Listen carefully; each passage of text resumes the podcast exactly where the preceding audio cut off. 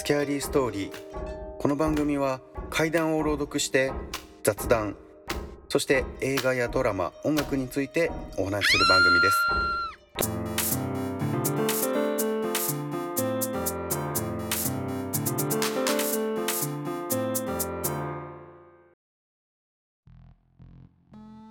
今回は同様に隠された怖いお話を聞いていただきたいと思います。一つ目は花一問目。勝って嬉しい花一問目。負けて悔しい花一問目。あの子が欲しい。あの子じゃわからん。相談しよう。そうしよう。という歌がありますが友達がじゃんけんに負けると取られる。じゃんけんに勝つと取り返せる。それを繰り返して最後の一人になってくるとハラハラドキドキ。子供たちに人気な花一門目という、まあ、昔ながらの遊びですね。こちらに隠された悲しいお話を聞いていただきたいと思います。花一門目の門目という言葉には2つの意味があり一つは重さを測る単位そしてもう一つは銀の通貨単位を指します。歌の中では後者の意味つまり子供の値段を表しているという人身売買説です。勝った負けたは値段交渉の様子を表しあの子が欲しいというのは子供の品定めをしている様子を歌っていると言われています。これが本当の話だと考えてみますと人気だったこの遊び歌もとても怖いものに感じられてきますね。そして2つ目てるてる坊主。てるてる坊主てる坊主明日天気にしておくれ。いつかの夢の空のように晴れたら金の鈴あげよ。まあ、運動会でしたり遠足でしたり子供ながらに雨が降ってほしくないなと願いを込めててるてる坊主を作った記憶が皆様にもあるのではないかと思います。意外と効果があったようにも感じるんですが皆さんはいかがでしたか？てるてる坊主は本当子供らしい童謡ですけれどもこの歌にも隠されたお話があります。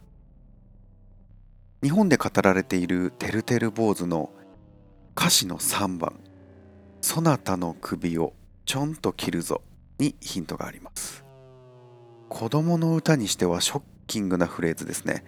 まあ、簡単にお話しすると電気にしてくれなくちゃ首を切り落とすぞという内容になります。こちら昔ある村で何日も雨が続き村人たちのためにお坊さんが一生懸命祈祷を続けたんですね。しかし全く雨が止む気配がありません。とうとう城主がしびれを切らしてしまいお坊さんの国を首を跳ねてしまったという説です。そのお坊さんの首を見せしめのために吊るしたところ雨が王が嘘のようにピタッと止んだそうです。それがてるてる坊主の始まりとされているという言い伝えでした。今回は短いですがこちらの2つ。花一問目とてるてる坊主に隠された怖いお話を聞いていただきました。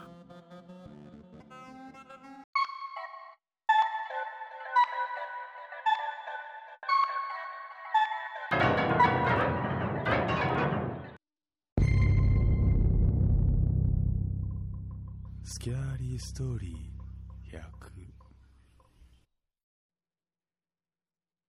つい先日本当にあった怖い話の20周年記念バージョンが放送されましたね、まあ、旬な俳優さんや有名な俳優さんが主人公になって短編の5つだったかな。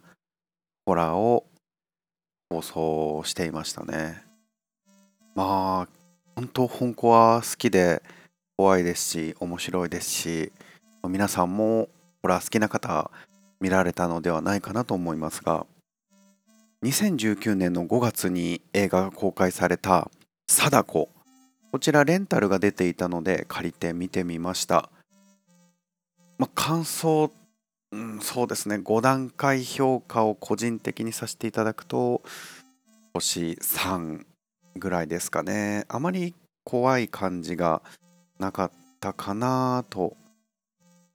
まあネットなどで調べるとね紹介などではもう本当今までの最高傑作もうこう熱を込めて最高峰のいろんなものを詰め込んだ貞子。これが今年放映された映画となっておりますが、まあ、内容としてはですね今皆さんも使われている SNS 動画配信。それらで撮ったら死ぬ。それが映り込んでしまうと姿を消して死んでしまうというテーマのお話になっていますね。初期のリングが呪いのビデオテープだったんですけれどももう呪いの動画 YouTube みたいなものが出てきてその中に、まあ、一瞬だけあるものが映り込むんですね。その撮影者が死んでしまうというお話になっております。まあ、見どころとしてはリング貞子ファンとしてはリングとリング2に出演されて女子高生役をやっていた今現在女優さんされています佐藤ひとみさんですね。25歳のイケメンの男性とつい最近結婚された方なんですけれどもこの方が同じ役で過去に貞子を見たことがある。そしてまた貞子に関わっていく役で出演されていましたね。これは本当面白かったです。ですけれどもなんだろう。途中までは本当面白かったんですよ。主人公の池田エライザ。可愛いですね。と弟役の男の子。この弟役の男性が、まあ、動画配信をやっていて貞子に関わってしまう。といった感じで話が進んでいくんですけれどもその弟を救う。そして貞子の生まれ変わりのような匂いを漂わせる演出をされている女の子が出るんですね。この女の子も不思議な力を持っていたり本当に貞子を引き継いでいるんじゃないかと思わせるようなシーンがたくさん出てきます。この2方向でね話が進んでいくんですけれども後半はなんか不思議な違和感を感じてしまうというかなんか無理やり最終こう起承転結のケツへと向かわせていっているんじゃないかなとこの2時間で詰め込める内容だったのかなと僕は思いながらもう後半も最後の貞子との、まあ、対決でもないんですけれども終盤の事件が解決していくというシーンあたりからちょっと違和感を感じてよく理解できないままに終わってしまいました。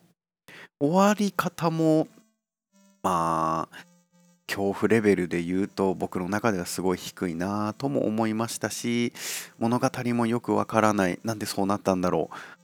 さっきの演技は何だったんだろう。なんで急にこんなキャラに変わっちゃったんだろう。終わり方はこれどういう感じで終わったのという本当個人的なんですけれども低評価な。映画だったかなと思いました。けれどもね本当まあ夜深夜電気を消して恋人と家族と友達と雰囲気を出してみるには本当いい映画だと思いますのでぜひ皆様2019年版貞子見ていただきたいなと思います。それではまた次回も階段でお会いいたしましょう。それではスキャリーストーリー100セカンドスキャスト2ストーリーテラーのバータカでした。失礼いたします。